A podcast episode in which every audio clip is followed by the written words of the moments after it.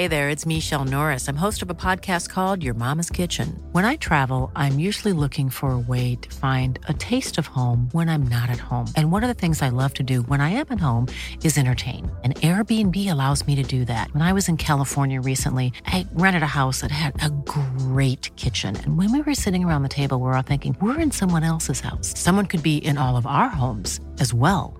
If you have a home, but you're not always at home, you have an Airbnb. Your home might be worth more than you think. Find out how much at airbnb.com/slash host. Hey, Dave. Yeah, Randy. Since we founded Bombas, we've always said our socks, underwear, and t shirts are super soft. Any new ideas? Maybe sublimely soft. Or disgustingly cozy? Wait, what? I got it. Bombas. Absurdly comfortable essentials for yourself And for those facing homelessness. because one purchased equals one donated. Wow, did we just write an ad? Yes. Bombas. Big comfort for everyone. Go to bombas.com slash ACAST and use code ACAST for 20% off your first purchase.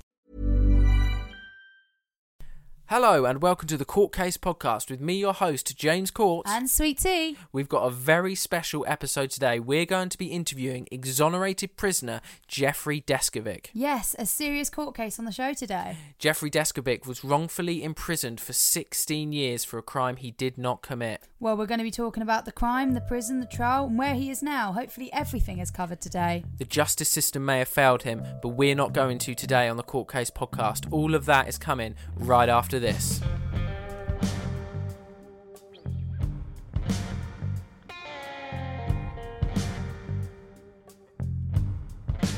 Okay, hello everybody. We are live with Jeffrey Deskovic on the show today. Hi, good afternoon. Thanks for having me. Thanks. How uh, how are you doing today? How's work been? Work has been very good. It's it's kind of uh, today is kind of um, it's a working day off. Oh, well, Oh, that's great. I'm mostly I'm mostly off today. It's Sunday, Mm. except that you know I'm doing this interview, and you know I actually have another interview uh, later on tonight, so I have that sandwiched around uh, nice. little bit of uh, recreation. But Mm. earlier today, I uh, I played four games of chess. I went three and one. so oh, that's a good thing. nice.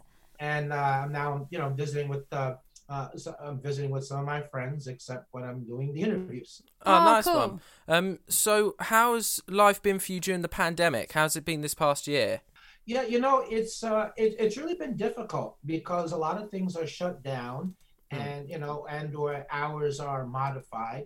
Mm-hmm. Uh, how many times do you want to eat out? It becomes a little it becomes a little frustrating with everything is uh, closed early. Mm. Yeah. You know, and quite frankly, it, it's something that's triggered me. yeah. you know a lot of you know in a lot of ways uh, it does remind me of prison so look i've, I've heard yeah. people say look it's not like being in prison because you're still free there's no guards you're not in the cell you Mm. have the internet you have television and however else you watch movies if that's amazon prime netflix or whatever Yeah. uh, you know, the, the, the, the violence in, that's in prison is like yeah i get all that that's all true enough Yeah. Yeah.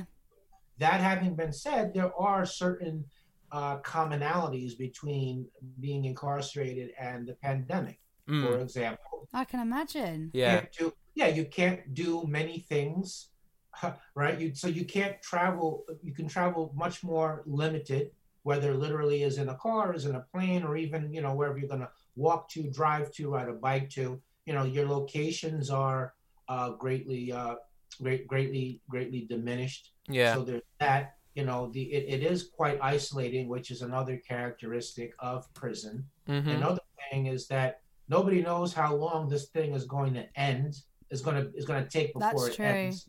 So that's also. But then maybe maybe the last thing that uh, jumps out at me is that uh, everything you're kind of living in your head, and everything is some undefined point in time in the future that nobody actually knows when and if it's going to get there. Yeah. So you can think about things more than actually do things. Yeah. Of course. Absolutely. So it has kind of triggered me, you know, somewhat, you know, uh, in that aspect. And, uh, you know, it does get, uh, you know, it does get difficult. You know, Yeah. it does get a little bit, uh, a little bit depressing. Yeah. But, you know, so especially for people living on their own. Are you are you living on your own? Yeah, I am living. I am living on my. I am living on my own. Mm. So yeah, I do have that. I do have that uh, challenge. Yeah, Yes. that can't Yeah. be easy for you. Mm. No, it's uh, no, it's definitely it's definitely not. Uh, you know, and uh, at times I get I feel like zoomed out. Yeah, Yeah, of course. like really lonely and everything. Yeah. Yes. Uh, the other thing is, um, um, what was going to say? Um, sometimes I try to make up for that. Yeah. uh, and I and I've kind of gotten extreme in the other direction, and I kind of overschedule myself. I mean, there's Oh, five of or course. six or seven things to do, so I'm not bored. I'm not depressed, but then you know, I, I, I, I, I can feel it's hard to it's hard to it's good to do like one or two important things, and then have a series of lesser things of a lesser importance sandwiched around that Yeah. you know, as opposed to a format that you go from one important thing to another important thing to another Yeah, to another. yeah. to another, to another. I mean, it gets exhausting after a while, a little bit. Yeah. So um I want to get stuck in with your story and um, what's going on with you now, but I just want to ask first. Um, you came you came to us to um, tell your story. How did you come across our show? Yeah, so I I'm on a list serve called Podcast Guests, and they list various podcasts, and I've also joined a number of uh, of um, podcast Facebook groups, Mm. and I've also uh, ran searches within Instagram. Oh, okay. yeah. Mm. So one of those three was how I came across. it. I love that. Have you know, been on many I mean, I applied to a lot. I Mm. applied to a lot, and uh, you know, I don't remember which of those three I came across. How I came across you specifically, but Yeah. I do remember. You know, with the with with the name and the Mm. beat appeared to be where this would be a fit. So hence Yeah. Yeah, that's fair enough. Have you been on many podcasts before?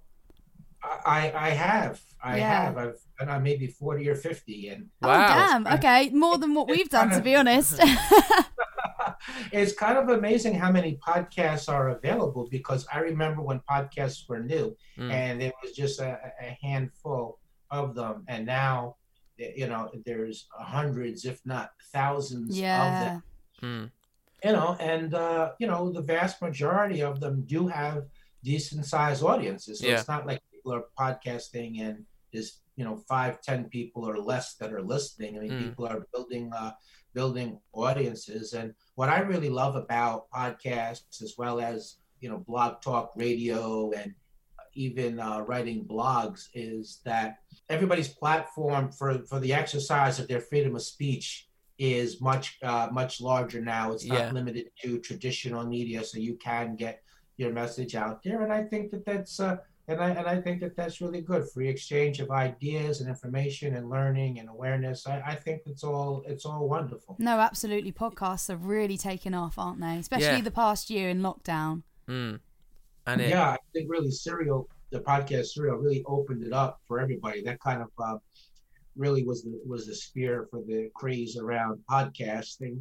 You know, um, in terms of uh, listenership, and then you know people saw that there was a space to do it. So Mm. it, uh, it's really it's really great. and it leads to wonderful opportunities like this one. Yeah, literally. Absolutely, yeah, sure. I probably would have never come heard of you. You probably wouldn't have heard of me as as well. So it's, it's great in that way as well.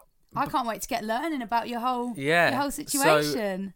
Let's Dive in whenever you're all ready. All right, here we go. Let's get to the meat of it. So, um, our listeners, we in previous episodes we've briefed our listeners briefly on on your story, but could you like tell us like the main the crux, rundown, yeah. the main rundown? Yeah, sure. I'll summarize it really nice and tight, and then anything you want me to elaborate on, I'll rely on you for your follow up questions. So you Perfect. so, uh, I spent 16 years in prison. Uh, Okay. from I got arrested when I was 16. I spent from age 17 to 32 in prison Wow. uh, for murder and rape. I did not commit. Mm-hmm. I was wrongfully convicted despite a pretrial negative DNA test result. And uh, ul- ul- ultimately, my wrongful conviction was caused by a coerced false confession, prosecutorial misconduct, fraud by the medical examiner, terrible public defender. You know, I lost. I I uh, lost seven appeals. I got turned down for parole because I maintained my innocence rather than expressing remorse and taking responsibility. And ultimately, I was exonerated uh, after a total of 16 years in prison uh, through further DNA testing. So the DNA data bank had been created, and that allowed me to go from saying that the DNA didn't match me to also being able to say who it actually did match. And so ultimately, all of my charges were dismissed on actual innocence grounds. After five years, I received some financial compensation. I used some of that to start the Jeffrey Deskovic Foundation for Justice, whose purpose is to free other people who are wrongfully imprisoned, like I was, and to pursue policy changes aimed at preventing that from happening to others. So, thus far, we've been able to free 10 people. We've been able to pass seven laws. Mm-hmm. Uh, I have a master's degree. My master's thesis is on wrongful conviction causes and reform. Wow. And and lastly, I got tired of sitting in the front row of the courtroom. I wanted to sit at the defense table, represent some of the clients, make some of the arguments. So as we sit here and speak right now, I am an attorney. Oh my well. god, that's amazing! That is such a fantastic. Congratulations! Mm. Yeah. Thank you. So that's it all. That's it all in uh, a nutshell. So it's you know, it's uh, all advocacy all day, all the time. Mm. You know, mainly on innocence, but I also have a strong secondary interest in other justice reform issues. Yeah, which don't, which I don't spearhead, but I do uh, jump in at strategic times and ways and use my voice and you know uh, attraction for the media and all of that to further those issues in collaboration with the organizations that are spearheading those issues. Wow. Okay. Well, that's that's amazing know. that you like you've come out and you wanted to help other people. Like yeah. you've done something with it. Right. I feel very fortunate that first of all that I even made it out. Uh, yeah. I'm one of the lucky ones. I mean, my case is not rare. Uh, per the National Registry of Exonerations, has been 2,007, uh, uh 2,775 people have been exonerated. But those are us who have made it out. That's not the people that are still yeah. imprisoned. Mm-hmm. So I mm-hmm. do feel fortunate in that way. And then I also feel like I've had educational opportunities that other people haven't had necessarily. And so I do feel a strong moral obligation to do what I to do what I can. Mm. You know, hence hence doing this uh, hence doing this advocacy work. And I make sense of everything that happened to me in a kaleidoscopic type of way. I believe my purpose is to fight wrongful conviction for general justice reform in the world. And that's how I make sense of what happens to me. And I take that energy that I feel and I channel it into the work. Yeah. And, you know, that's my valve, that's my release. That's how I'm not uh, angry and like I'm making a difference. That's and yeah, right. that's that is yeah. amazing, and you definitely are making a difference. Like you've got ten other people out. Like that's mm. amazing. That's so good. I uh, I wanted to talk about the crime first yeah, and sort of, of doing course. sections. So you were convicted because you gave a false confession. Is that are false confessions common? Does this happen a lot? Yes, it does. Uh, coerced false confessions have caused wrongful convictions in 25%. Wow. DNA proven wrongful convictions. Okay. And while adults have given coerced false confessions, particularly vulnerable populations are youth and people with mental health issues. Mm. And um, do you remember when you gave that false confession? Do you know sort of like why mm. you hmm. thought to do that? What was going through your head? Yeah, sure. I mean, I can. I mean, I can tell you what was going through my head, but I think the better answer mm. it would be if I can explain the circumstances around it. If I could yeah. put a little context. Yeah, sure. Okay. Sure. Okay. So, uh, background wise, uh, let me just share that before I was a teenager, I wanted to be a cop when I grew up. Okay. So I had so I got on the police radar because the police interviewed many students from the high school, and some of them told the police they might want to talk to me. Okay. So that was how I got on their radar. Uh, secondly, uh, the victim was a classmate in two of my classes as a freshman, one as a sophomore. I knew her name, she knew mine. That was it. We weren't even on a hi bye basis. Okay. I was a sensitive teenager, and the police thought that my being emotional in response to the death of somebody that I barely knew. They thought that that was disproportionate and therefore suspicious. Right, I oh, see. Oh, okay. Thirdly, they got a psychological profile from the NYPD, which purported to have the psychological characteristics of the actual perpetrator, and I had the misfortune of matching that. Okay. So I so I had about six weeks of interactions with the police in which the the interactions took on the following dynamic that half the time they would speak to me as if I was a suspect, and the other half the time they would pretend like they needed my help to solve the crime. That's Okay. from my wanting to be a cop when I grew up before my teenage years, thinking about that as a career when I grew up. That's where that intersected. Yeah. Right. Just- Okay. Just like I came from a single parent household, my father was never involved in my life in any way. I never met him until like much later in life after I was uh, exonerated. So that intersected with the good cop, bad cop technique, in which half, you know, one officer took a more aggressive role, the other one pretended like he was a friend, he was opposed to what's going on, but somehow powerless to intervene. Mm. So eventually, they got me to agree to take a lie detector test by telling me that there was some new information that had come into the police file and they wanted to share that with me. And that would allow me to be more helpful to them. Okay. And it could also get past the part of the conversation where they would talk to me as, as a suspect. We could really focus in on finding the actual perpetrator. Yeah. So, under those false pretenses, they got me to agree to take the polygraph, otherwise known as a lie detector. Yeah. The next day, rather than go to school, I went to the police station for that test. Because it was a school day, my mother and grandmother, with whom I lived, thought I was in school, so they didn't call around looking for me. They drove me from Peekskill, which is in Westchester County, so uh, suburban, middle class, ethnically diverse. They drove me out of county 40 minutes away to the town of Brewster in Putnam County. Okay. So that meant I wasn't able to leave anymore on my own. I was dependent upon the police. Right. I didn't have an attorney present. They didn't give me anything to eat. Uh, they gave me a four-page brochure which explained how the polygraph worked, but then it had a lot of big words in it which I didn't understand. But then I pushed past my own um, confusion by just thinking, well, I'm here to help the police, so what does it matter? Let's Yeah. just get on with it. Mm. Oh my gosh. So from there, they put me in small room and gave me countless cups of coffee to get me nervous. And then he attached me into the ma- machine. And by the way, this polygraphist was a Putnam County Sheriff's investigator. Uh, Daniel Stevens was his name.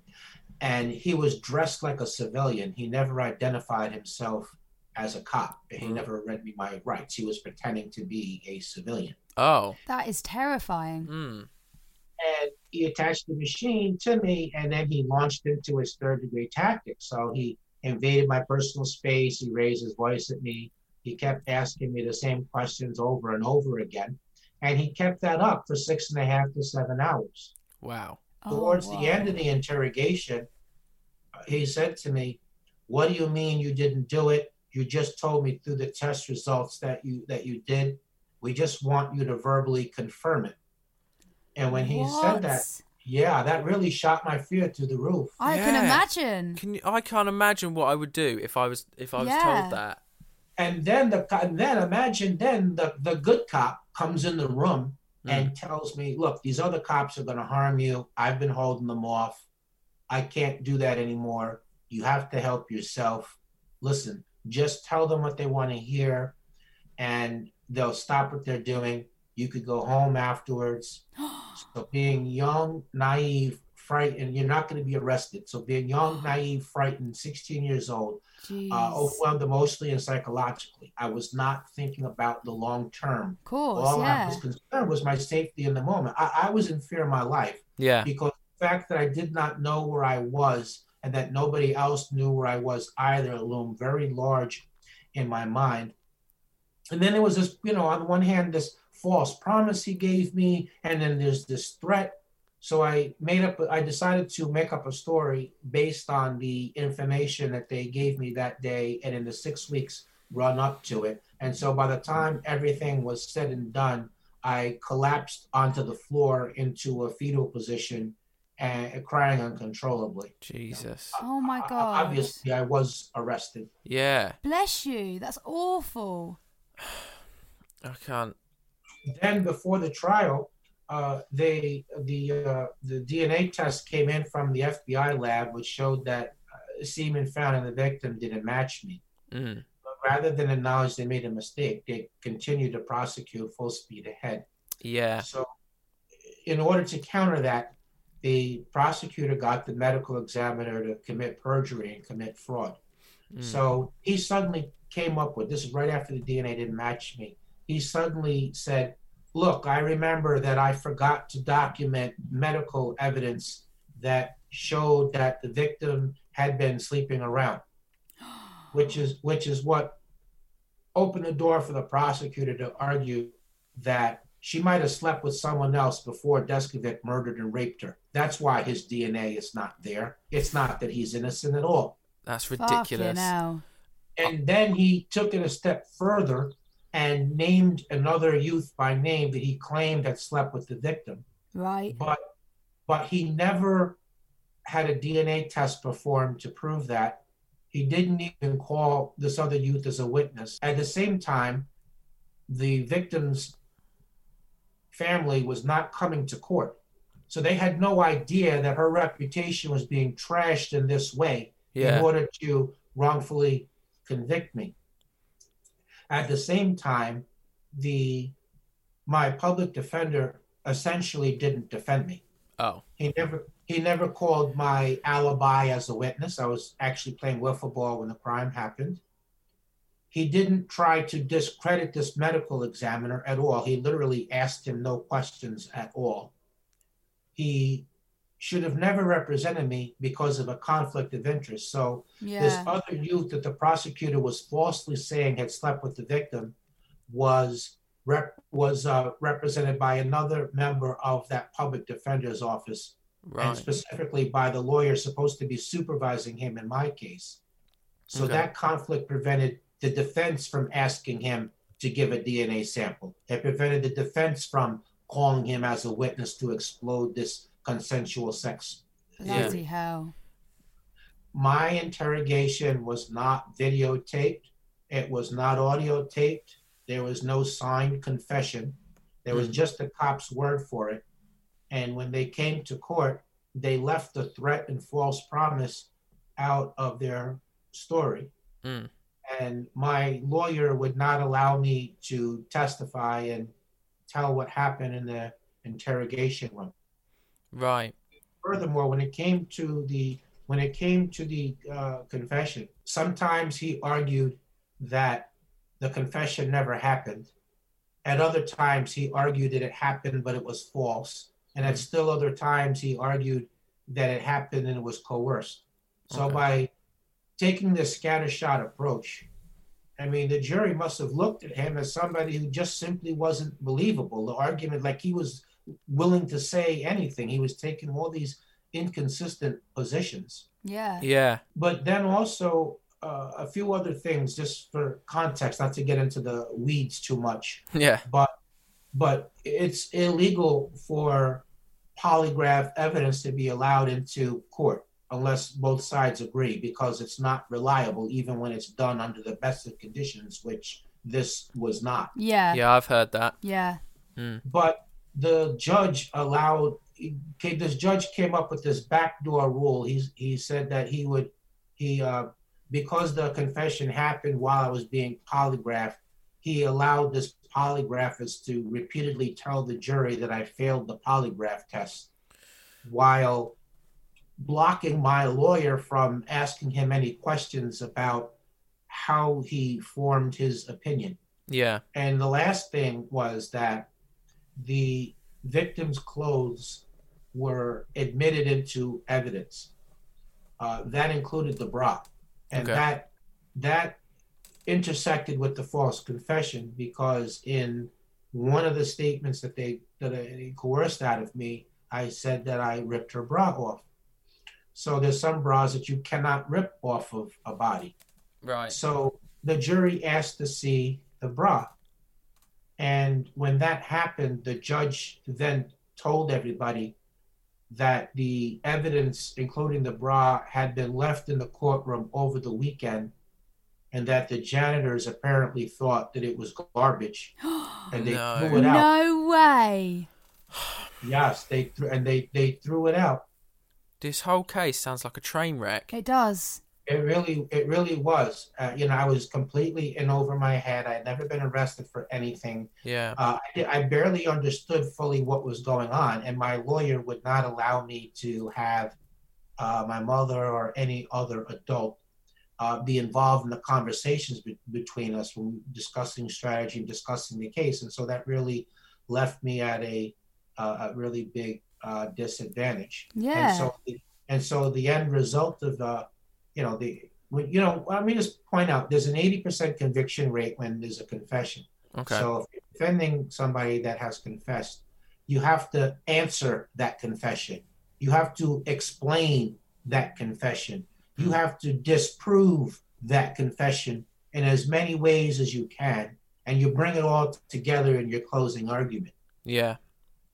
But my lawyer didn't do any of that. Right. So the end result of it all was that I was uh, I, I, I was wrongfully convicted. Oh my Uh, God. I've been charged as an adult. I, you know, I had and and I was therefore sentenced as an adult. You know, I at the sentencing hearing, I begged the judge to overturn the verdict because I was innocent, and I referenced the DNA to support my contention. Mm. And he actually told me on the record, "Get a load of this." He said, "Maybe you are innocent." So you would think if a judge says that, then there's doubt in the case. So the next logical thing that's supposed to flow from that is he's supposed to find a way to overturn the conviction. You don't just sentence send somebody to prison Holy if you think What? that maybe they're innocent. But instead, he didn't overturn the conviction at all, which he could have done by reversing any of the rulings he made against me in the course of the trial. He instead gave me a 15 to life sentence, Holy which I was sent to a maximum security prison to serve. And um, how did your how did your family take the conviction? Did they believe you or? They believe they they believe me, with the exception I had one uncle that worked in law enforcement in, in a nearby city in Okay. the same county. Right. So Right. the cops managed to convince him that I was guilty. No Oh. way. Yeah, Right. and and uh, you know his daughter thought I was guilty, but beyond that, uh, everybody else believed in me. But the curious thing is that their belief in me did not translate into them trying to help me. No they didn't stay in, they didn't stay in touch with me. They didn't help me keep going morale wise. There were several times when my mother made rounds to everybody and was trying to get everybody to put in a manageable amount of money that everybody could do so that I could hire a lawyer Yeah. Mm. to try to become exonerated. And everybody declined to do that. Oh, I'm so sorry. Yeah, I'm so sorry that's happened to you. So essentially, I did, the, you know, I, I- essentially I did the, I did the 16 years, you know, by Yeah. myself. Yeah. And but good. Um, yeah, I would ask if all of these errors during the case, the men and women that were involved in it, did they face any punishment at all? No, they did not. Even since you've been exonerated? No, Wow. no, they did not. That's Let me. the- I would like to walk you through the appeals and how I was exonerated, and then I'll put a little bit more color to that last question. Absolutely. That would be great. Okay. So uh, I went to the appellate division. I had a different lawyer, different office. This lawyer did a great job. She raised 10 issues of law. You know, all the issues that I mentioned to you, she she raised all of them. And she did argue rather strenuously that I was innocent. Good. She argued that the verdict was against the weight of the evidence. The prosecution hadn't proven guilt beyond a reasonable doubt, uh, that there was legally insufficient evidence of guilt, that my, you know, all my rights were violated. Everything I mentioned to you, I'll leave it at that Mm. in in all told, she she argued ten issues, and the uh, well, first of all, the prosecution's answer to the DNA evidence, they made the argument that a negative DNA test result is no insulation to a guilty verdict, Okay. which is kind of you know crazy because the only evidence they have is this confession obtained under questionable circumstances, and DNA is referred to as the gold standard of evidence. Yeah, of course. So the court the court ruled that I was not in custody, that I was free to come and go as I wanted. So they ruled that the statements were voluntary. Mm-hmm. They they wrote that there was overwhelming evidence of guilt. And then they got rid of the rest of my issues in one sentence by saying they looked at the rest of my issues and either found them to be without merit or not preserved for review. and they then ruled against me five nothing, Wow. and it all went downhill from there. Yeah. The argument motion was denied in one word. Then the New York Court of Appeals are a higher state, so the procedure is you have to get you have to ask them for permission to appeal to them, and then only if they give you permission, then you can present your issues. Okay. So they declined to give me permission to appeal to them. Mm. Then I filed in federal court, but because my attorney was given the wrong information on the filing procedure by the court clerk, my paperwork arrived four days too late. Right. So the district attorney asked the court to just rule that I was late and dismiss my case instead Ugh. of getting to the issues. Christ. And that's what the court did. Okay. Yeah. and then I then I challenged that ruling in front of um, uh, three more times. I went to the Federal Court of Appeals. Uh, Judge Sotomayor was one of the judges who would become a U.S. Supreme Court justice later, and she signed off on that decision. Then we moved to re-argue the motion in front of them, and that was denied. Um, and uh, then I went to the U.S. Supreme Court, and they declined to give me permission to appeal to them. Okay. So that was the end of my appeals. And in one of them, I was asking for additional DNA testing. Yeah. And, and before that, I had written in a letter, I had asked the district attorney to allow me to have further testing, and she didn't. And then I put it put it in the, in the federal court.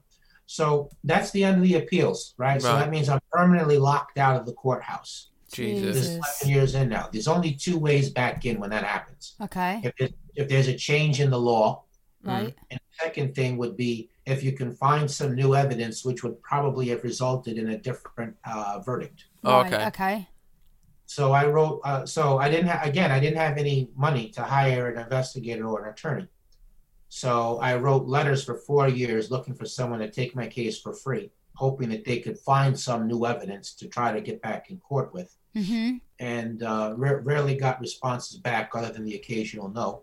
Right. And then I went to the parole board, where, in part because instead of expressing remorse and taking responsibility, I, I maintained my innocence. Because because of that, a, a, a big reason because of that, and then they cite nature of the crime. They, they, they declined to parole me, Right. and I well, they told me do another two years and come back and see us. And then I I did another year, and then I was exonerated. Okay. So three things happened. So, firstly, uh, I the Innocence Project agreed to represent me. The way that I got their help was kind of a random way. So, one of the letters that I wrote to, and I wrote a letter to a book author in care of the publishing company, but somebody in the publishing company sent the letter to an investigator, uh, Claudia Whitman, in, instead. Mm. And when she saw the DNA, she never heard of a case where some the DNA didn't match somebody, but there was still a conviction. Yeah. Yeah. So she knew that I was innocent right away. As soon as I proved the test results to her, Of course. she knew I was innocent. So then, so she told me write the Innocence Project. She lobbied them. She got other respected legal entities to also lobby them. Good. And then uh, there was a caseworker, Maggie. Her name was Maggie Taylor. And when the the Innocence Project didn't want to take the case because of the, I was already excluded by the DNA. I mean, the way they were freeing people was they were just getting DNA test results and then introducing it into the court as uh, newly discovered evidence. Right. They couldn't do that in my case because the DNA already didn't match me from before. Yeah. Mm. So they didn't want to take the case. So Maggie presented it a second time. She came up with a different theory how the DNA could be used and not and, and, and still be something new. And they shut that down. And then she presented it a third time. And this time her idea, which was something that I had suggested to her, the uh, DNA data bank. Uh, this time, well, uh, they agreed to take it, the case based on that. So that was the first thing. Second thing was former Westchester District Attorney uh, Jeanine Pirro, who does a lot of commentary on uh, television. Uh, she left office. Okay. And she's the one who fought all my appeals and blocked the testing. And the third thing was that we got lucky that when we put the crime scene DNA evidence into the database, Hey, I'm Ryan Reynolds. Recently, I asked Mint Mobile's legal team if big wireless companies are allowed to raise prices due to inflation. They said yes. And then when I asked if raising prices technically violates those onerous two year contracts, they said, What the f are you talking about, you insane Hollywood ass? F- So to recap, we're cutting the price of Mint Unlimited from $30 a month to just $15 a month. Give it a try at mintmobile.com slash switch. $45 upfront for three months plus taxes and fees. Promo rate for new customers for limited time. Unlimited more than 40 gigabytes per month. Slows. Full terms at mintmobile.com. Millions of people have lost weight with personalized plans from Noom, like Evan, who can't stand salads and still lost 50 pounds. Salads, generally, for most people, are the easy button, right?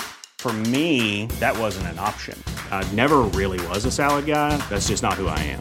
But Noom worked for me. Get your personalized plan today at Noom.com. Real Noom user compensated to provide their story. In four weeks, the typical Noom user can expect to lose one to two pounds per week. Individual results may vary. Wow. Nice. Yeah. What you're hearing are the sounds of people everywhere putting on Bombas socks, underwear, and t-shirts made from absurdly soft materials that feel like plush clouds. Yeah, that plush. And the best part? For every item you purchase, Bombas donates another to someone facing homelessness. Bombas. Big comfort for everyone. Go to bombas.com slash ACAST and use code ACAST for 20% off your first purchase. That's bombas.com slash ACAST. Code ACAST. Hey, it's Ryan Reynolds, and I'm here with Keith, co star of my upcoming film, If, only in theaters, May 17th. Do you want to tell people the big news? All right, I'll do it. Sign up now and you'll get unlimited for $15 a month and six months of Paramount Plus Essential Plan on us. Mintmobile.com slash switch. Upfront payment of $45 equivalent to $15 per month. Unlimited over 40 gigabytes per month. Face lower speeds. Videos at 480p. Active Mint customers by 531.24 get six months of Paramount Plus Essential Plan. Auto renews after six months. Offer ends May 31st, 2024. Separate Paramount Plus registration required. Terms and conditions apply if rated PG. Uh, it matched the actual perpetrator. Ah. Who whose DNA was only in the data bank because left free while I was doing time for his crime. He killed a second victim uh, just three and a half years later. It Was a school teacher and had two children. Oh no. Jesus. So on September 20, uh, so so on September 22nd, 2006, the conviction was overturned and I was released. Uh, and I reported back to court November 2nd, 2006, at which point all the charges against me were dismissed on actual innocence grounds. Bit too late. Yeah, very, very, bloody good. Very too late, but Yeah, but what was the um what was the first thing that you did as soon as you as soon as you were exonerated and left prison? Well, there was a pre- oh, I, I, I left. Well, I was released from court, so they brought me from the prison to the court, and then the court overturned the conviction. So I, I left from the courtroom rather than from the prison. But first thing I did was uh, well, there was a press conference, which I was not prepared for, and when I was my turn to speak, my first words were, "Is this really happening?" yeah, I can imagine. Yeah, of course. And from there, everything I ever wanted to say in 16 years, but could never get anybody to hear me, uh, it all came out. So when, just when I thought I finished, was finishing up, Yeah. a different topic occurred to me. So that went on for like two, two and a half hours. Mm. And from there, we uh, there was a big luncheon. My first meal was uh, I had uh, mussels with Fra Diavolo sauce, uh, a little bit of uh, ziti on the side. Wow. had a Neapolitan ice cream, and that, that was my first meal. so nice, good choice. Yeah. I'd love to tell you that right after that, we had this tremendous party that lasted to the next day. I'd love to tell you that, but Oh. that would not be true. Yeah. By that point, you know, I mean, I went to my aunt's house, and by that point, I had long since long, lo- lost touch with everybody. Of I I course, was yeah. a big, big skill. Everybody believed that I was guilty. Everybody hated me. You know, that was facilitated by the uh, coerced false confession. You know, and like, and like I said, the, maj- the overwhelming majority of my extended family did not come to see me, and even the people that did, you know, like by the last six years, my mother came to see me like once every six months. So in many ways, I did the time by myself, and so Yeah. you know, I lost track of everybody. I remember just sitting at the table and everybody was drinking coffee and talking a little bit about what happened. And, you know, a couple of other people came over, but I really, I felt out of place. I couldn't relate to any of the people. Mm. So I remember I just got up and just went outside to just sit outside during the, you know, in the dark, which is something you can't, you can't do in the, in, in, in the prison. Yeah. Yeah. It gets dark, they close the yard. So the extent of you know, so that was really, I mean, so between just sitting outside and then you know, I took a, I took a bath for the first time in 16 years. So that Wow. was that was the extent of any uh, celebra- celebratory uh, things. Yeah. Yeah. Well, I mean, it's the little things that you've missed out on that you need to. That Sort we take for granted. Like Mm. you don't. Right. Yeah. Yeah, exactly. No, I do. I appreciate. Uh, I appreciate the feeling the sun on my face, fresh air, uh, free- freedom of movement. Aw. You know, the opportunities that it, it exist education wise. If you're willing to, you know, work hard. I mean, I do believe to a large extent you can be what you want to be. Yeah. Do you find yourself feeling bitter or do you feel angry that the people didn't face any repercussions and that you were put away for so long? No, because I want to enjoy my life as much as I can. I Yeah. can't do that if I'm angry or bitter. Mm. Another line of reasoning also is that um, I feel like I've lost so much. Why would I want to, in effect, give them the rest of my life? Yeah. Of course. That's very true. Mm. And it's not like I'd be affecting them if I was angry or bitter. I mean, I would really be the only loser in that situation. Yeah. And as I mentioned, uh, I the vehicle that allows me to actualize that is I take the energy that I feel and I channel it into the advocacy work that I do. That is Yeah. such a positive way of thinking about it. Absolutely. You know, I hadn't thought I hadn't thought about that when I was thinking about interviewing you. Mm. That was one of the bigger questions I wanted to ask you, and I did Every- wonder. yeah. And I think that's such a good answer Yeah, that is. to that. And um, How are you with your family now? Are you still close? Are you closer with them or? Well, I wouldn't say I'm close to them, but uh, you know, when I first started out, you know, it was awkward when I would meet up with them because I knew who they were uh, intellectually from memories of interacting with them when I was younger. Yeah. Yeah.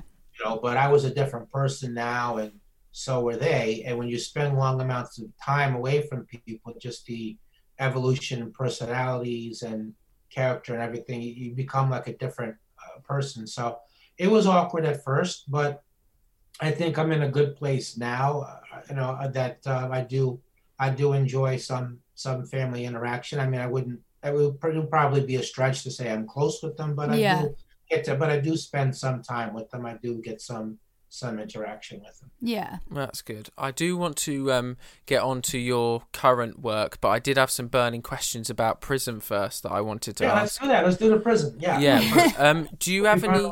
Yeah.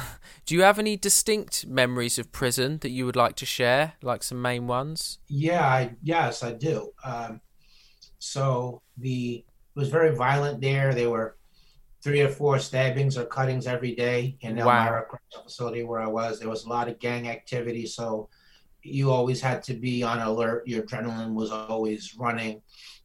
You know, I had a uh, bullseye on my back because I was there for rape with uh, murder. Yeah. There's element how those people convicted of sex offenses. Yeah. Uh, the, the food was terrible. Uh, sometimes it was burned, other times it wasn't uh, fully cooked. Mhm. They had a system of maintaining order in the prison Mhm. where if a prisoner was found guilty of having broken a prison rule, that they would be kept in a cell 23 hours a day. They would send you less food. Sometimes the food would be three or four days old. You would uh, you- your you would only get one hour a day recreation in a small caged area with maybe a pull-up bar in it if you were lucky. Wow. You could not go to the store while you were on that status or use the phone. So there were times in the course of my incarceration where I was beat up. Sometime one time I nearly lost my life. I'll get into that in a minute. Mm. But uh, the impact of that was that I was subjected to those sanctions because you know because I tried my best to defend myself. I mean that meant the prison considered that I was fighting Yeah. Yeah. Right. though that was what I mean, and I had to frequently uh, fight off feelings of hope, hopelessness, helplessness, you know, thoughts of giving up, suicidal ideation. Yeah. So I had to fight those things uh, off. Uh, sometimes people ask me how I got through it. Uh, I, belief in God was one thing. Another thing was I used to go to the law library and learn the law because I didn't trust the lawyers to defend me anymore. yeah. Yeah. Of course. I used to collect articles about other people who were exonerated and and what you know study you know what route did they take who who helped them. Mm. Uh, I, I I used to uh, so I took advantage of the limited educational programs they had. I got GED, I got the associates, I got a, a year towards the bachelor's before funding was cut, and I did other vocational trades and Uh, from 1998 to 2006, I read three or four nonfiction books each, uh, you know, each uh, each week. And I learned I learned how to play chess. Uh, Mm. I engaged in this elaborate delusion when I was playing chess or basketball or ping pong. I pretend like I'm a professional player, and so it was like, no, but it, Yeah. but it wasn't like kids playing on the playground. I mean, it was like a defense mechanism. I needed Yeah, to yeah. leave the prison for a few hours, and Yeah. I used to cut pictures out of nature scenes, and you could hang. There was a small part of the prison wall where you were allowed to hang pages up of nature scenes. So I used to I used to do that.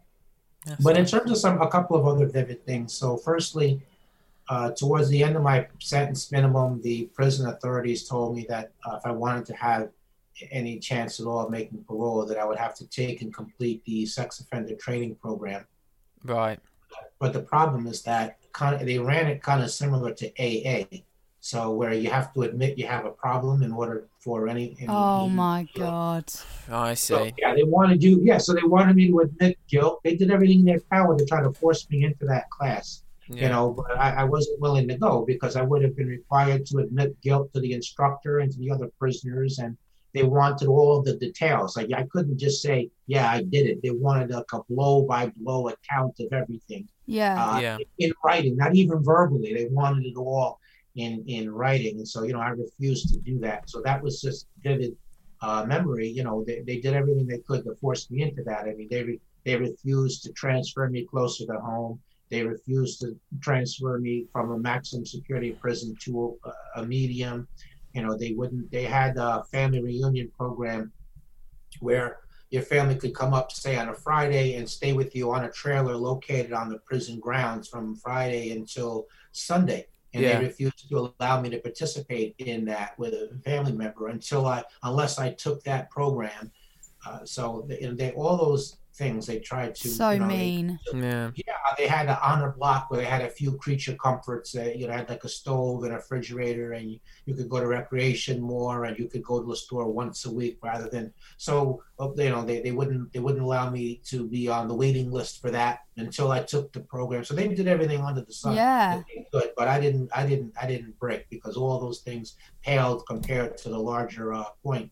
Yeah. So that was one vivid memory, and I think that the, uh, I think the worst time of it all, I remember. So I was, I was in solitary confinement. So I got got sent there once in Right. 60 years. So I was in solitary confinement because there were four prisoners that were coming to stab me because, as far as they were concerned, I was a rapist. Yeah. You know, Jesus. and I didn't I didn't wait for them to do that. I, I took the battle to them. Yeah. and I did the best that I could, but Oh. I'm not a fighter, I'm not a criminal either. Yeah. Yeah. Yeah. So I got the worst end of it. Uh, you know, I got hit multiple times on the side of my head with a 10 pound uh, weight plate. So I almost got killed. They sent me into the solitary confinement where they take the majority of your property. The lights are on all the time. Uh, You can't see this. You can't see the sky. There's no clock. The only way you know, have an idea of what time of the day it is, is because uh, if they serve breakfast food on the tray, uh, if you're not awake when they come around to feed you, they don't feed you. Like that happened to me. I woke up and they were feeding the prisoner in the cell next to me, and they refused to feed me. They told me be be awake on time next time. Oh my god.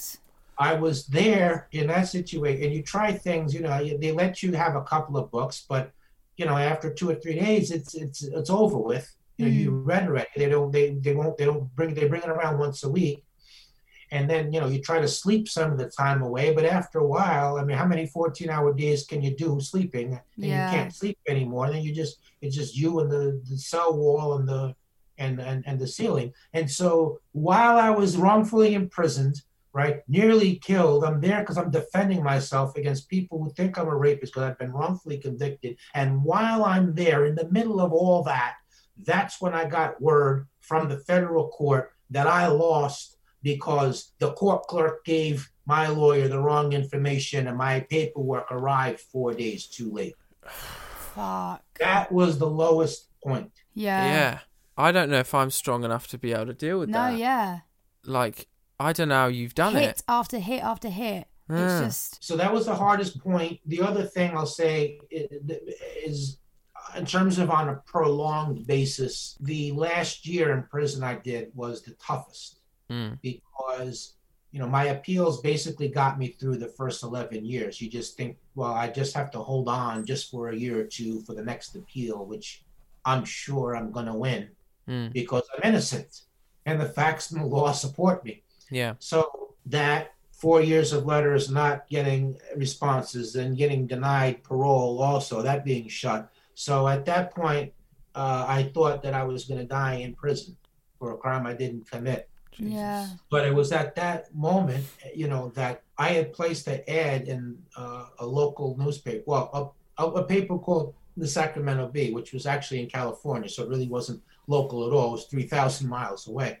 Mm. Uh, and by the way, I came to place the ad in that newspaper because I had placed the ad in a more New York based newspaper, and some sergeant who worked as a sergeant, a correction officer, um, in another prison, not even the one where I was at, he saw the ad and he wrote me up for placing the ad No because in the, because in the ad I mentioned that I'm innocent and you know I need somebody to try to. I'm not just looking for a pen pal. I'm also looking Yeah. for somebody who can help connect me to the necessary legal help I need. So maybe there's somebody you know that you could ask to, to look at my case, or maybe you could do some fundraising activity so I could hire. So the sergeant in another prison wrote me up right for soliciting. Oh. Ugh. So, you know, and then, then like a week after that, you know, uh, I, I placed the ad in a different place and I got in trouble for that too. And I went down to see this hearing officer and, you know, what, what what's the deal here, Deskovic? Are you back again? The same thing? And I said, look, I'm not trying to break the rules. I'm not trying to, you know, be a problem. I, I'm innocent, okay? I'm here wrongfully. My Yeah. appeals are over. I don't have a lawyer, okay? I could be a good prisoner and place no ads at all and just stay in prison the rest of my life. Or I could write a letter trying to get somebody to help me. Yeah. Yeah. I'm going to write letters to try to help me. So whatever you guys going to do, you do. I'm going to keep doing what I do. Yeah, you I, I did it- got to try to get out of here before I die in here. You didn't Yeah. give up, and that's great. Yeah, so hence putting an ad in a paper 3,000 miles away. Yeah. Yeah. Uh, You know, and uh, the person who answered that letter, uh, uh, he was uh, his name was Scott, and he became like a pen pal. And he, he, he was a crime. He had been a crime victim, and he didn't feel like the system really uh, treated him fairly. So he believed that I was innocent. So he saw himself and me as fellow crime victims, just in different ways Yeah. Right. and uh, he, he arrived kind of in the nick of time just by letter because I, I was openly asking him in letters look should i just quit you know this is never going to work maybe i should just go ahead and kill myself and be done with it all you know Mm. get out of here that way you know so so that was another but that last year i mean that was all context to me trying to explain how that last year in prison Yeah. uh, was the most uh, difficult Just battle after battle Yeah, constantly. yeah, That's was. I Jesus. When you No, but, were. but I just did not give up, though. No, you didn't, and that's amazing. no matter all that, I, I refused to give up. I just did not give up. That's I great. kept going. I kept going. It's so admirable. It so. Many other people would have quit a long time ago. Oh, definitely. Yeah, I- I would have 100%. done, Yeah, I think. 100%. Like especially when it just seems every they it seemed that they had an answer for everything and they had And a there way to get all at the you for wrong answers as well. Yeah. Like there was no evidence to back it up. But That's. I, I was gonna ask though. Mm. Like in prison, did you have anyone that you can confi- confined in, or were, was your roommate? Was he nice? Like what was it like? Sure. So there was another prisoner named Frank Sterling. mm, And Frank, Frank and I uh, kept each other going for 13 and a half years. So Frank had a similar case. right. You know, it's another false confession case. you Oh my and gosh. I, I believed in Frank's innocence because, first of all, the confession they got out of him, they hypnotized him first, and then they, and then yeah, I I I, I, I kid you not. So they hypnotized and got a confession out of him, and that was the case against him. Wow. And then the actual the actual perpetrator confessed to four different witnesses, not cops, but like civilian wit. But the cops and the courts dismissed all of that as just being bragging, teenage bragging. Yeah. Oh, So okay. based on that, I believed in Frank's innocence, and Frank believed in mine because of the DNA. Okay. So we used to get together once every six weeks. And half the conversation would be trying to keep each other going morale wise, and the other half the time would be like a brainstorm session, like, you know, what's what's the next move that we can make to try to get the hell out of here? Yeah. Yeah. you know so uh yeah so we kept each other going for 13 and a half years That's And I great. was, I was exonerated before frank and frank was exonerated by dna testing also uh, a couple Ah. of years after me Oh, that's amazing that you both Yeah. got out. Yes. I'm glad he's out. so there was frank was the main per- there were a couple of there were a few other people that i confided in here and there but no not not very many because Yeah. in general you want to keep your head down you know i you know i don't um i remember i don't telling people that i was innocent would it would result in them asking me a few questions I mean, Yeah. certainly one of them would be well what are the charges Mm.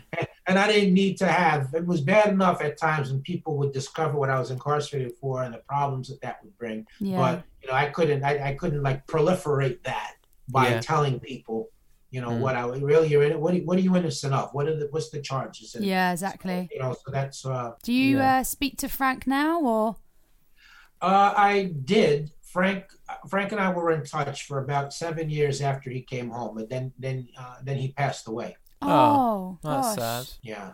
that is sad. Yeah. Yeah, this whole I did, I did get word, you know, I did get word from his lawyers that, you know, he was being exonerated, and so I, I drove up, I drove up to five hours and to be present in the courtroom. you know, Oh, and- that's great. and I spent, I spent uh, the first four years, uh, excuse me, I spent the first four days, uh, his first four days of freedom with him. oh, that's are- lovely. so- That's so nice. This whole your whole journey's been one serious game of chess, hasn't it?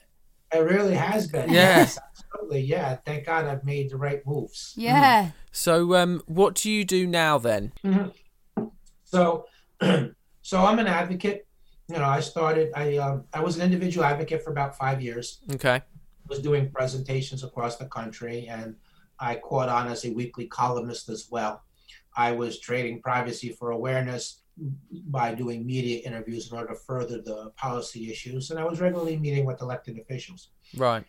I, I got a scholarship from Mercy College to finish the bachelor's, and then I got a master's degree. With my thesis was written on wrongful conviction causes and reform.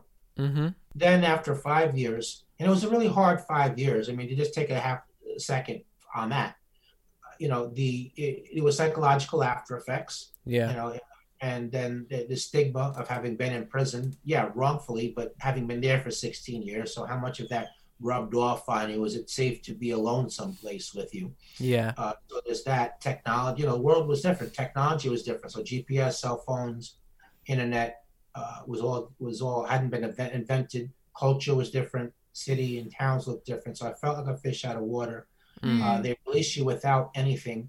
You know, the New York State does have financial compensation, but you have to. That's a process. You have to get a lawyer and file a lawsuit, and you know. So I was always passed over for gainful employment. You know, and I had some particular challenges because recalling that I was in prison from age 17 to 32.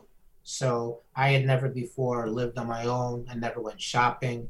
I never had a, had had a driver's license. I never had to balance a budget or or write write a check. So Yeah. it was Yeah. really hard for me. Uh, but after about five years, I did get some financial compensation, and uh, I wanted to take my advocacy work for the next to the next level. So I started uh, the Jeffrey Deskovic Foundation for Justice, and as I mentioned, we've been able to free ten people. We helped pass uh, three laws: so videotaping interrogations, uh, identification reform, DNA database expansion. Amazing. I'm, I'm an advisory board member of the coalition, the national coalition group called It Could Happen to You, which the foundation is part of. And Okay. we do our policy work through them now uh, together. And we were able to pass a couple of laws pertaining to oversight of prosecutors. Uh, we passed a different law which pertained to uh, sharing evidence between the prosecution and defense early on in the process. And you know, we passed another law in uh, Pennsylvania pertaining to automatic expungement. So there were there were people in Pennsylvania that were exonerated but still in court, but they still had records, which Okay. would help, which would hurt them when they went for job interviews. Okay, So- get. Yeah. So we have ten cases that are active now. I'm an I'm an attorney, as I mentioned, and you know Mm. I've entered a few of those cases myself as co-counsel. We're pushing policy changes in New York, so we're trying to uh, uh, we're trying to pass repass the oversight for the, the prosecutors, and we're also try, when they passed the law mandating videotaping interrogations, they made exceptions. Uh, ex- they made exception for sex offenses, drug cases, and certain types of murder cases. So we're trying to get rid of those exceptions. Uh, there's another bill which would prevent the police from using deception when Mhm. interrogating because that's coercive. Yeah. And we are we are pushing uh, parole reform as well. I mean, a lot of people are denied parole that are worthy applicants just by the by the parole board just referencing what the crime was instead of evaluating whether they've been rehabilitated or not. Right. So there's that and what's called elder parole. So, you know, we're saying that if someone's 55 and they've served 15 years, they should be entitled to a parole board uh, review. You know, because the prison is not is not uh, equipped to deal with their advanced medical needs, and a lot of people uh, age out of crime. So it really is a safe population that could be released. So that's what we're doing in New York. In Pennsylvania, which is a nearby state, uh, Pennsylvania is one of 15 states that does not have compensation.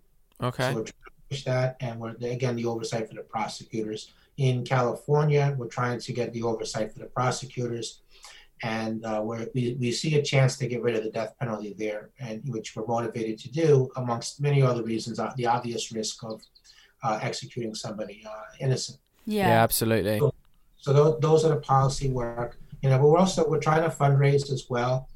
You know, um, I, I gave us a running start. I donated seven figures to the organization, but after Mm. about three and a half years, I couldn't keep writing large checks, so I had to get rid of the employees and then get converted things to uh, volunteer organization.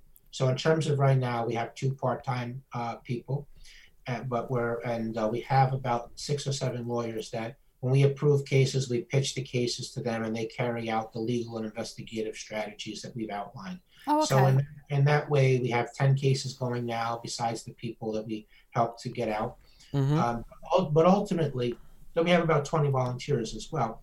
But ultimately, you know, I would like to again have uh, in-house employees. I know what went well before. I know it could be done better. So in terms of that, we're always looking for board members. We're looking for uh, celebrity spokespeople, people who have a bigger following on social media. We apply for uh, grants as well. Yeah. And my crazy idea, is a, we have a crowdfunding site on the website Patreon, which is for people who are willing to be recurring monthly donors. So my idea was, what if there were 25,000 people willing to, uh, you know, willing to part with three dollars or five dollars on a on a recurring monthly basis? You know, that would give us a large budget, which we could then use to have in-house attorneys, investigators, paralegals, and other Yeah. essential Yeah. personnel Absolutely. that would increase our uh, that would increase our capacity and we Mm. would also be able to do policy work in three additional states you know and just try to do something uh, with the, the federal government as well rather than just in the three states so you know trying to do that there is there is a program called amazon smile program which when people register for a charitable organization Mm. uh, amazon uh, donates a small percentage of the sale to the nonprofit without it increasing the cost to the to the assumer. So, you know, Jeffrey Deskovic Foundation for Justice does,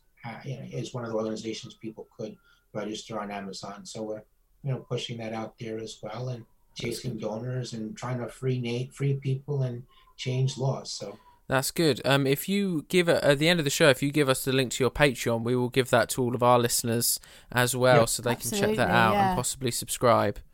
that would be Mm. wonderful. Sure. I mean, the end, the end game vision, you know, is that I would ultimately love to have a chapter in uh, office in each state and ultimately in each country because I see wrongful conviction as a worldwide issue. Yeah, definitely. Definitely. Yeah. hmm And the places where we're not hearing about wrongful convictions, it's not because they're not happening there, it's because um, people aren't, there's nobody working on the cases.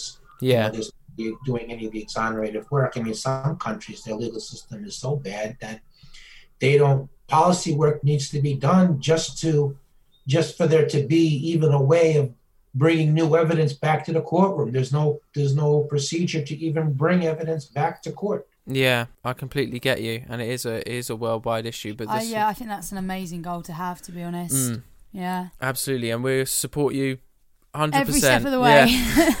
Yeah. But um, the sort of last question I wanted to ask you, just before we leave you and everything, is you know, are you content now? Are you are you happy? Yes, I'm content now. I'm I'm happy mostly. Yeah. I mean, I'm still I'm still trying to put the social part of my life fully together. I mean, that's Yeah. not fully, uh, fully in place. I think when that's in place, and I think that you know when, when also you know when we have we have more of the funding in place that I want to have. I mean, then I'll be able to maybe enjoy things a little bit more. But yeah. Mm. yeah. So overall, though, I am overall. I mean, with those things aside, which would get me to an even better place. Mm. Overall, globally, I, I am I am happy. Uh, I That's I, good. I, you know, I I enjoy. I try to enjoy the world. I, I like. Mm. I, I try to do that by trying new things, Yeah. going to new places, sampling new food, uh, activities I haven't done before. I do Mm. enjoy the. I do enjoy traveling and you know play, uh, play uh, playing chess as well. So Mm. I, don't like- blame I you. like- I mean, you want to see the world now. Yeah. Yes. Have you seen the UK? Have you been down here? No, I really, really want to. I mean, I'd love to do somewhat of an. I'd love to do like a working vacation over there. Oh, where do it. Yeah. Come and do a bunch of presentations, do some media, meet with some elected officials, have plenty of free time mixed in with that, Mm. and you know, maybe- you know, maybe maybe go for a month, right? Yeah. Yeah. Fing- fingers Love crossed when stuff see. goes back to normal, you can do that. Mm. Yeah, I would love to be able to. Uh, I would love to be able to uh, to, to to do that for sure. Yeah, and we're we're going to try and spread your story throughout the UK as much as we can Yeah, absolutely. for absolutely. you. yeah that would be that would absolutely be uh, be wonderful um you know there there is a movie i'd recommend people to watch Mm. uh, well, actually two things so firstly there's a documentary short out about me called conviction which is on amazon prime Okay. Oh, cool. 20, 20 minutes long and it's about uh, my uh, advocacy work uh, and life post exoneration so it's different than the other uh, documentaries out there that are more like legal legalese or more Yeah. into the facts of the case. This is more uh, what i just mentioned. Mm. so i would recommend people you know watch uh, watch that. Uh, but the other thing uh, so far and, and, I, and i keep up to it because i feel like it's kind of my homework in trying to keep current in the field. So i do i do watch uh, a lot of uh, uh, movies uh, based on wrongful conviction Okay. so, a- as it turns out, by coincidence, because I'm being interviewed um, by YouTube today, Mm. uh, I think that the best movie on wrongful conviction was actually uh, around a case that took place in the UK. Okay. Oh, really? And Nice. so, I want to recommend to to the listeners and yourselves watch it when you need something to do. Yeah. So it, the movie is called, and it was a brilliant title because it was kind of like a play on words. It's like a, a, a double entendre where there's a double meaning. Love it. Yeah. Yeah. So the name of the movie was called, uh, is called, uh, "In the Name of the Father," Right. and it was about uh, yeah, and it was about the uh, the the Guildford Four, and so. Uh, not to be a spoiler, but it's a wrongful conviction case that happened in the UK, Mm. and let me let so there was a father and a son co-defendants along with other other people but they're like the main um, protagonists there Yeah. and so when his lawyer finally goes to uh, i forgot if it's the court clerk or from the, the police department one, one of the two and they they he he mentioned the clerk hands the lawyer the folder but it's for the father's case it's Right. not for her client it's for the father's case Right.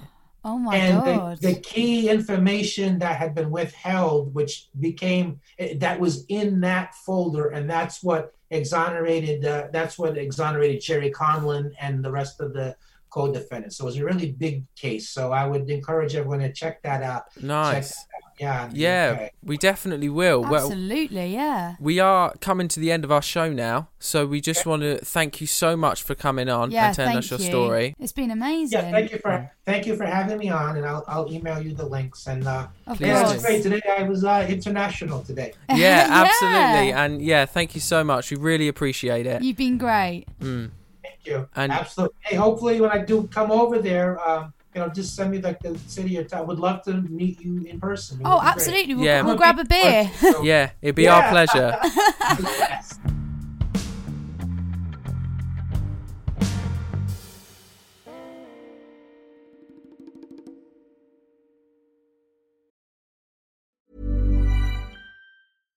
Hi, I'm Daniel, founder of Pretty Litter. Cats and cat owners deserve better than any old fashioned litter. That's why I teamed up with scientists and veterinarians to create Pretty Litter. Its innovative crystal formula has superior odor control and weighs up to 80% less than clay litter.